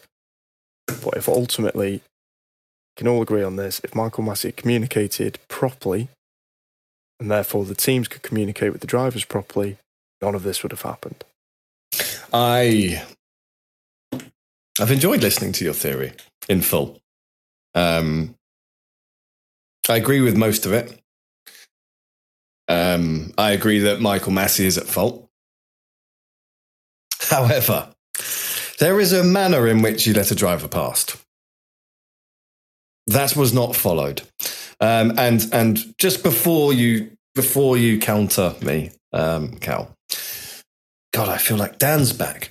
Um, just before you counter me, do you do you slow down to let a driver go in the middle of the circuit? Do you go left, right, left, right, left, right? And do you actively brake when letting a driver go past? And I know the answer to each of them, but what, what what's your answer? No, the answer to all of those answers is no. You don't do those things. But when Max initially started to slow, he wasn't heavy on the brakes. Agreed. He wasn't heavy on the brakes and he was over to one side of the track. Agreed. Now, at that point, as Lewis said, he thought Max was playing games. Now, Max doesn't know that Lewis doesn't know he's, a, he's, he's letting him past. Agreed. So Max could think that Lewis is playing games. He didn't say that in the press conference, but that could have been going through his head at the time. So do you think Max? Actually, that's a really good point, uh, Cal. And this is why I've been listening so so so carefully to what you've been saying. Do you think? And this is flipping the DRS theory here. Do you think Lewis thought, right, Max is letting me pass, so he can get DRS to come back past again? So Lewis actually thought, right, he's letting me go, but he's going to get me again because he's going to have DRS. I, no, I don't think Lewis thought he was letting him go because the, rate, the, the message hadn't been communicated yet. No, no, no, no, no, no, and I know that, but I mean, Lewis would have would have been behind Max, thinking, "Why, why are you slowing down here?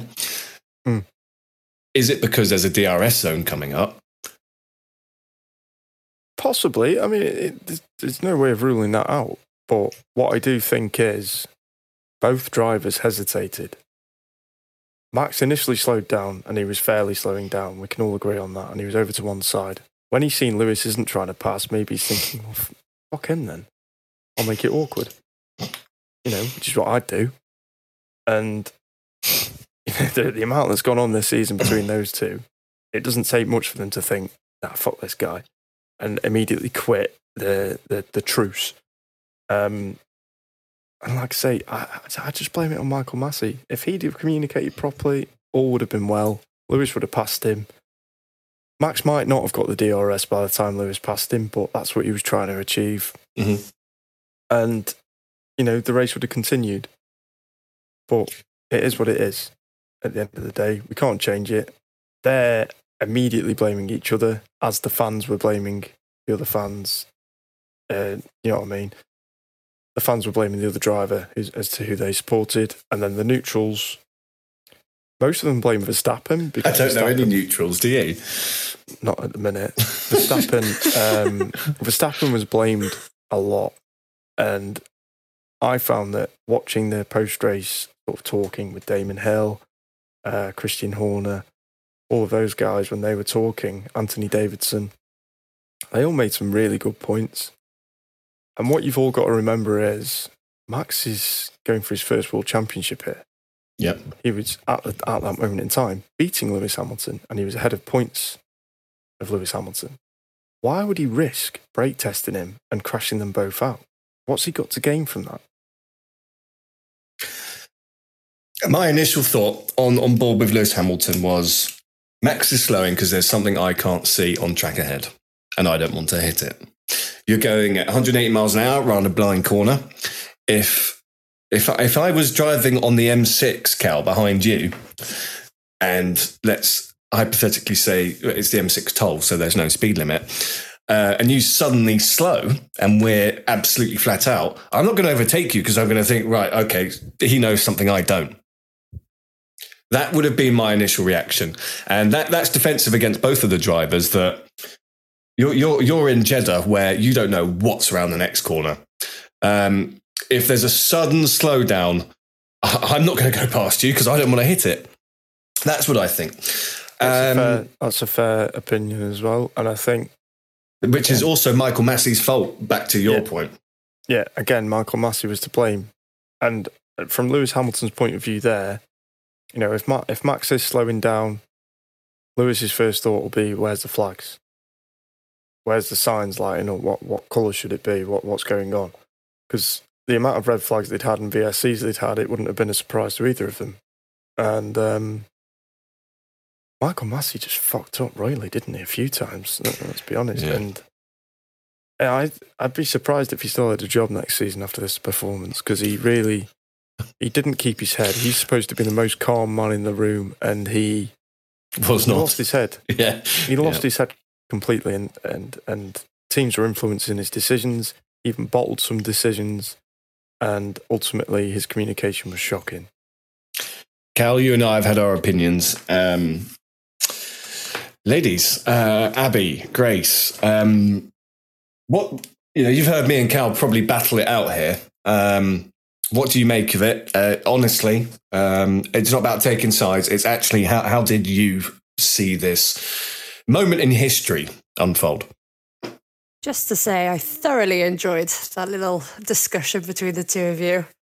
Now it's time for the mini Verstappen and Hamilton fans to get battling. I think you both made really good points because what we were talking about before with all the debris around the track, say if Verstappen did see a piece of debris as he was ahead, it would be it would be the first one of the first things you'd go through Lewis Hamilton's mind is, oh crap, is there a part of a front wing on the track? Like who who knows? So yeah, but I also do think that Verstappen is not fully to blame. I don't think he's to blame at all, really. He did move over, and what would he gain from brake testing? So yeah, I'm fully with Callum, and also I fully blame Michael Masi, or as he's known in my house from last night, Michael No Balls Masi. uh, Abby, I'm. Uh, I'm Cal's held up his sign. Have we even? Yes, we have said what the sign says. Um, Abby, what what do you make of it? And I, I know you're not biased. Um, I, I know none of us are biased, really. Um, what there is in F1 is emotion. And um, sometimes that can uh, slightly influence things. However, we are all a fan of racing. We don't want to see unfair stuff. Um, may the best man win, which he did. Only joking. Uh, Abby, Abby, what do you make of it? So I I prefer Lewis to Max. I'm not a big Max fan. And I did think going down the main straight when he slowed from eighth gear to third gear, I think it was, on the racing line, that is dangerous driving. However, well, you, you're just wrong. Joking. However- continue. Wasn't, I, am sure you've said that before on this this show, Cal. Yeah, I did it to Bridge last week. It's quite fun doing that. It was just a it was just a gear issue, guys. Like, get over it. God. I do. I do think that Michael Masi is at fault as well. He spoke to Red Bull first, and I think it was Ron from Mercedes. He said to Masi, he went, "You told me as it happened." And Masi said, "No, I didn't. I told you before that." And he's like, "No, you didn't. You actually told me as it happened." So, yeah, I I don't like Verstappen, so I am putting some blame on him. However, it's not entirely his fault. T- Can I say? Can I ask for a team vote here? There's four of us, so um, this this may not be content that gets published. Um, you have three options of who's to blame. You have Lewis Hamilton, you have Max Verstappen, or you have Michael Masi. Uh, I'm going to start off by voting for Michael Masi is to blame. Yeah, Michael Masi. I just want to throw it in there as well. that, that radio call between Ron and Michael was fucking hilarious. As a non Mercedes fan, it was really funny. but yeah, Michael Masi's fault, 100%. Grace? Michael Masi, 100%. Right, well, I don't even need to ask you, Abby, but I'm going to anyway. Um, mm, Michael Masi, 95%, Verstappen, 5%. I didn't know there were percentages you could put in. I might revise my answer. No. She just threw that in there, didn't she? Yeah. Me. I mean, Toto said it's hard, very hard, maybe over the line hard racing. And Verstappen doesn't have anything to lose. He wants this championship, so he's going to go for it. But I do think he does have a dangerous style of driving sometimes. I, I, I couldn't disagree more. Max Verstappen has a championship to lose. Do you also know what else is hard? Toto's table for his headphones. Did everyone see that? and um, I tell you what, what an advert for Bose, by the way. I know. Wow. I said to Claire, I said, are those the same headphones he's wearing now? Because he just absolutely fox smashed them. Um, you know, he. Fully gunthed them. yeah, exactly. Netflix are Um, going to be buzzing about this episode. I think they could get a whole series I- from it, to be I, honest. I just want to throw something out there, by the way, and taking all jokes aside now, I want Lewis Hamilton to win that eighth title. As a British F1 fan, I love F1. I'm a British fan. I want to see him win that eighth title. And yes, I'm a Max Verstappen fan. Of course, I want to see Max win. But I want to see a fair and square result at the end of it. And if the FIA, i.e., Michael Masi, is going to ruin that, it will tarnish whoever wins the next championship. And that's what we don't want to see. I'm happy. Amen. I am happy, whatever the result at the end of the season. I, I'm a winner either way because Max or Lewis is going to win. And I'm happy either way. I think Max will win a championship anyway if he doesn't this season. So I'm content with that. I just hope Michael Masi doesn't interfere too much and tarnish it because the fans will really, um, what's the word I'm looking for? Ruin the result, basically. Be pissed off. Yeah. Yeah, they'll ruin the result. They'll take it away from whoever's won, and they'll, and they'll fight. this has been a 23 race championship. Sorry, mate. I didn't mute. I knew you shouldn't have carried on drinking. Couldn't agree more with you, Callum. Oh. he can't even bring himself back. Yeah, what I was saying was, no, I'm still not back. I'll try again in a minute. okay. No, what I was saying was, my voice still isn't back, is it? Jesus, I'm really, I'm really suffering here. Basically, the fans are going to ruin it for the winner. If if Michael gets in the way, my voice is gone completely. God. Your voice is gone, but Ollie's actually gone. Yeah. Oh, I'm back. I'm back. I'm back. It's all good. Yeah, so what I was saying was the fans will basically ruin it for the winner. If Lewis wins, Max fans are going to make it hell for Lewis and tarnish that result, and vice versa. I couldn't agree with you more about the Hamilton Max thing. As a Max fan, I want him to win. But as a British racing fan, I also want Lewis to, Yeah. to win. So it's And me either and, or. me and Ollie chatted about this off the podcast. And Ollie feels the same way, don't you, mate? Let's not lie here. Let's let's let's all bring it in. I, I would be. And, uh, e- I would. I, Cal, I would be equally as happy with Max Verstappen winning the world championship. And I'm only laughing because of your your voice that just keeps going. Um, but uh, real talk, I would. I would be as equally as happy of the two of them winning, just as long as it's fair, without. Um, any Michael Masi getting involved, essentially, uh, it needs to be racing. And up until this point in this race, all we've had is wheel to wheel racing between Max and Lewis, which is everything we've ever wanted. So you could complain about all the decisions that happened. I could complain about pit stops, tyres, red flags. You could complain about uh, driving into the back of you when you're giving a position past. But we got racing. Yeah, it was it was fantastic from start to finish, and you know, take away the drama, just focus on the racing, and we still had an amazing race. Like, if you forget the red flags, the VSCs, the safety cars, the crashes, the actual wheel to wheel racing we saw from Lewis and Max was phenomenal. And there's not many circuits where that happens. You know, in Qatar last week, we saw Lewis just walk away with it. At Zandvoort, we saw Max walk away with it. This was a circuit that is going to, you know, once they've got data for next season and the following season, the following season after that, with these new cars as well, are a little bit slower, a bit more friendly on the overtake and stuff. Saudi, Saudi, I'm going to put this out there now. I think Saudi could be race of the year next year. I think it was race of the year this year. It was, but I, I'm, you know, I'm, I'm predicting it now. I think the new Baku could be, you know, it, it may make it onto the Wall of Fame here. I think I think that's a fair shout. And um, you know, the right the, the the race was about five hours long, and this podcast is is probably going in that direction. So, if you haven't guessed it, Lewis Hamilton finally got past. Uh, Max Verstappen gave it up in a more legitimate manner, um, because Michael Masi let Lewis and Max know what was going on the second time, um, and Max's tyres were dead. I mean, is there anything more to add to the, the, the top two?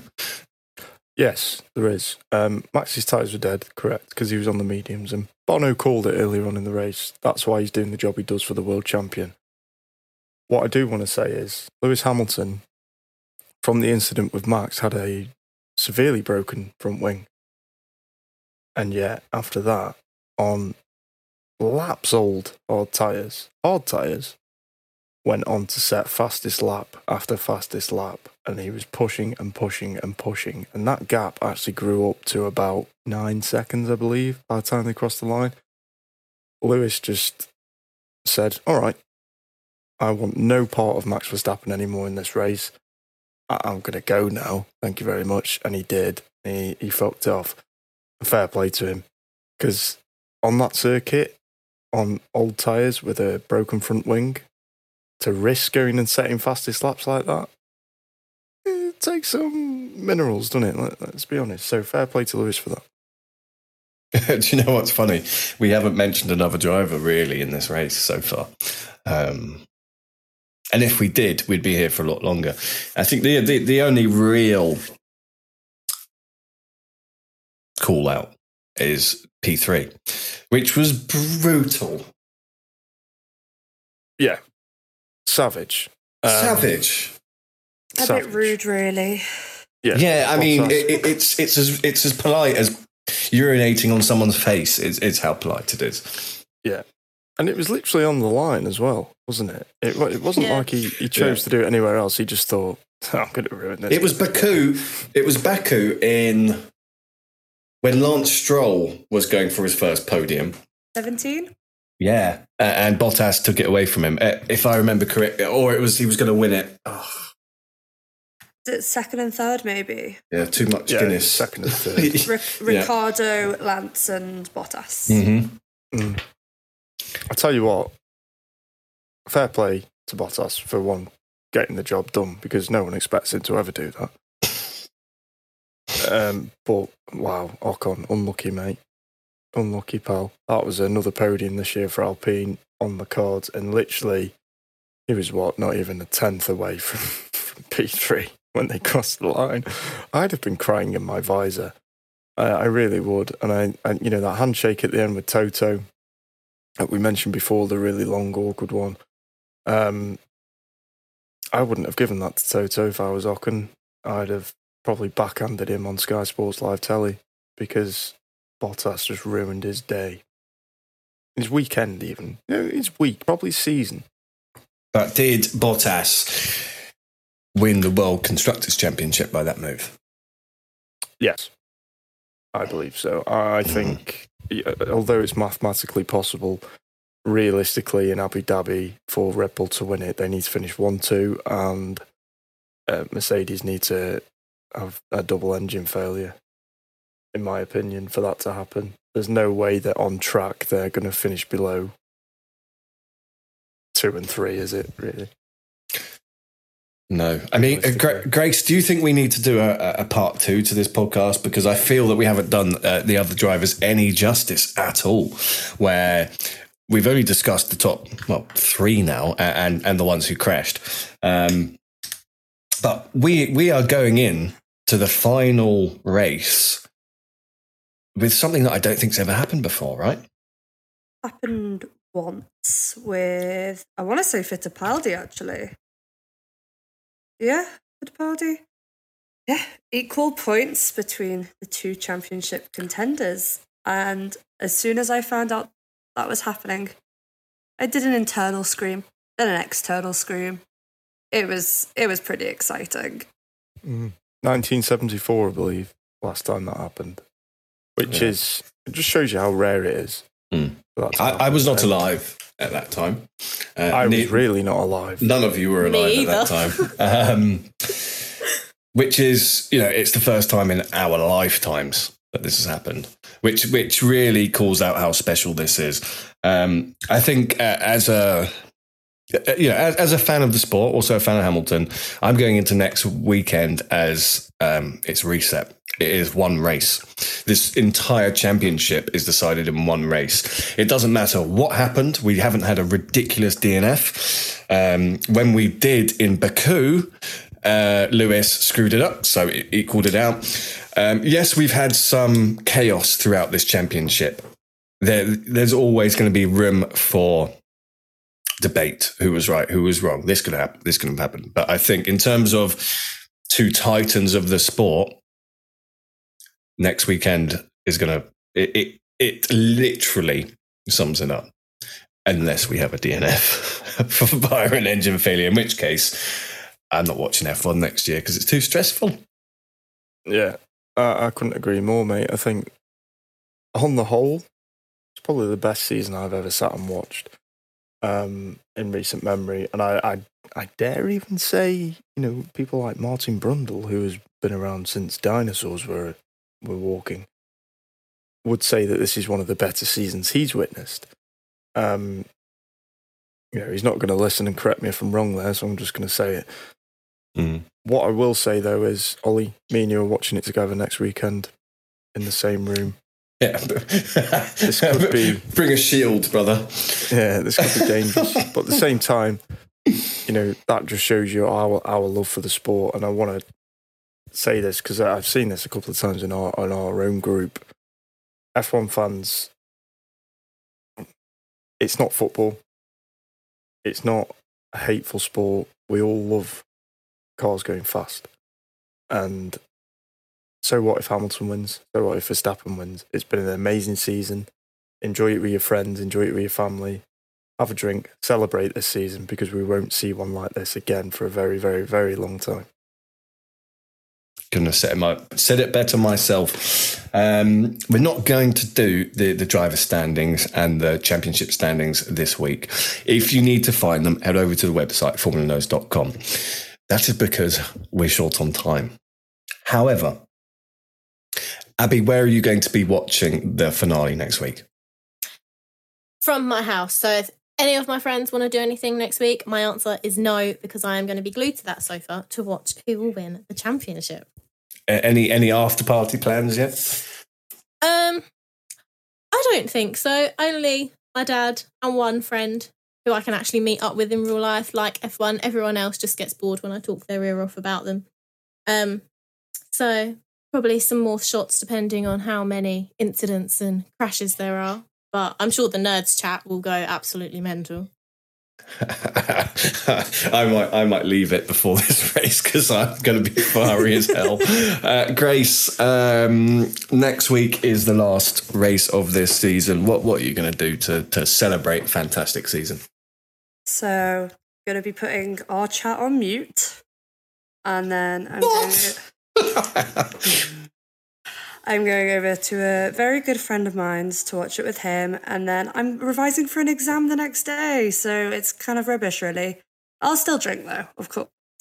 I don't I don't doubt that. I don't doubt that at all. And and um, Cal, if you can answer this one for me, what are we going to do, mate? We're gonna.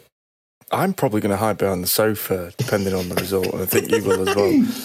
Yeah. To be honest with you, I'm pretty worried. I think we need either Claire or John Dutton to be around. Yeah. To referee. I don't think we could be left on our own. That's what I'm saying.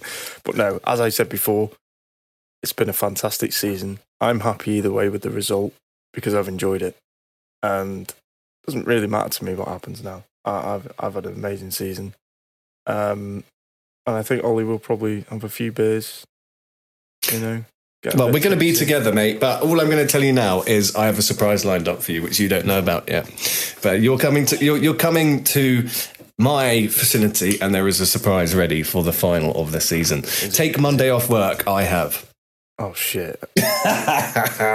um, may the best man win is all I'm going to say. We'll enjoy it either way. Um, let's finish with our, our race ratings and driver of the day for the Saudi Arabian Grand Prix, and then then we are actually going because um, it's been a long one. And Grace wants to go to bed, but I have to edit this, so I have to listen to everything we've just said again and more. I'm Abby. sorry. Who was? First of all, your driver of the day, then race rating, please. Grace next, and then Cal. Well, stepping away from the two title rivals, I'm going to say my driver of the day was Carlos Sainz because he started in P15 and- he got to P8. However, I do like Hamilton, but it, it's difficult. I don't want to just pick Max or Hamilton because I've heard enough of them in the news recently. Um, but then Ricciardo does go to We're, we're, we're short on time, Abby, so um, Okay. My driver of the day, I have to say, is Daniel Ricciardo because I'm a McLaren fan at heart, and he did finish in the top five, but apparently Lando Norris didn't, so that was very sad for me. and your race rating out of 10. I would say 12 out of 10 purely because it was a very exciting race. There was a lot of action on track and I loved it. Yeah. Okay. 12 out of 10. For the official um, Excel statistics, that's going to be a 10 out of 10. Otherwise, it will come up with an error. Um, Grace, what are you saying? Um, oof. I'm stuck between Ocon, 'cause I feel bad for him, but also Pierre Gasly because I think he flew a bit under the radar, which happens to happens to him a lot. So oh, I'm gonna have to go with Gasly. Bit of I am the president of the Gasly fan club here, so gotta go with that. And I'm gonna give it a 9.99 recurring. Sorry, I do have to just ask one question. What, what was missing? McLaren higher up for the constructors. Hmm, Or a Gasly win, I suppose. Don't tempt me. okay. Cal Dog. Driver of the day, Lewis Hamilton. Oh, oh, that's the oh. first one of the. Actually, is that the first one? Betrayal. And that says Lewis. Yes, get in there, Cal. undeniable, really. He was, It is. on- you know, once all the drama had been over and he'd gotten past Max, he he was ruthless, and I, I I enjoyed watching him run away with it. To be honest, he was fantastic, and as I said before, I just enjoy racing, so that's why he got driver of the day for me. The race rating was obviously a ten out of ten, and that's because there was a bit of drama in there. And my guilty pleasure in life is EastEnders, so you know it felt like Christmas Day EastEnders, but in F one. I um, I echo, copy paste. I didn't know you liked EastEnders. no, uh, well, I, I have, I have been prone to it once or twice. Um, yeah, it's it's it's Lewis Hamilton, um, and and, I, and mainly because of his. It was because of his aura after the race. The guy was near collapsing. Um, they, they had to move the TV cameras out of the way. You could tell he was hyperventilating. Um, he had to have some time with Angela alone, and he wasn't. Um, he, Grace, stop it. Uh, and and he wasn't the first one to be interviewed after the race, which he should have been. The guy was not in a good state. He didn't even look well on the podium, uh, which shows you quite what that man gave to win that race. Uh, I, I would. I think that was the toughest race of his entire career, uh, and that's why Lewis is is my driver of the day. And do you know what? There were great drivers of the day, but I, I don't think we'll ever see a race, uh, Lewis Hamilton like that again till the till the end of his career. Oh, I agree. I think uh, you know his age is showing now. That's one way to put it. Um, mm. I, I, thought it was effort. You think it's age? Long COVID. And yeah, you think it's long COVID? Sorry, yeah. just one last little bit of spice for people to think on before we go into an off-season podcast. Me and Ollie were having a chat the other day. And we were saying, who's better then, Verstappen or Hamilton? And I came back at him with, well, who was better at the age of 23, Hamilton or Verstappen? Have a think on that. Go into the group. We'll make a little poll when the podcast comes out, but have a good think on it. Because who was better at 23, Verstappen or Hamilton? I think we're going to have to make a um, entire podcast about that. Guys, thank you. It's been a, a Titanic race, a Titanic season, a Titanic podcast.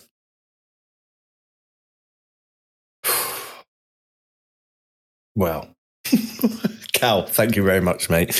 And uh, I'm, I'm, I'm virtually shaking your hand. I've, I'm fucking glad it's over, mate. To be honest, that was a long one. Um, thanks for having me. Don't forget, guys, you can go to formulanerds.com for all your latest news, articles, spiciness in life. Also, we, we do a cheeky little bit of merch here and there as well. So go and get yourself a hoodie for Christmas. Um, podcast, obviously give it a listen. We do a midweek show as well. The news, news from the nerds. What a fantastic show that is, by the way, with all the new guys. Thank and, you very uh, much. Ah, you're welcome. And then we have a group on Facebook as well where there's many, many, many a discussion in there with 24,000 other people. So go in, have a go. Indeed. And a big shout out to our moderators who, who um, babysit the 24,000 people. Um, I've done it. I didn't enjoy it. um, they are they are hero unsung heroes. Um, as are respect. As is Abby for um, writing the live race commentary yesterday and all the articles covering the entire events of the day from the F2 crash to the to the um, well to everything that happened. Um, Abby, you were an unsung hero. Thank you. Well done, and thank you for being on the show as well.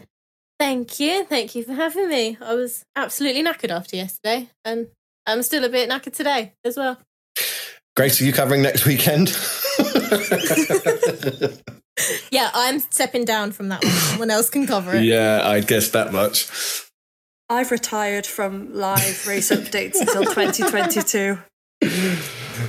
Um, guys, thank you so much. Um, from me, Ollie, it is see you next week for the season finale. Don't forget the news show. It's going to be out on Thursday. Weekend preview. There's going to be so much drama to talk about between the time you listen to this to the news podcast. So um, don't miss it. We'll be back, and um, the season finale is less than a week away. Oh my god. Bye, guys.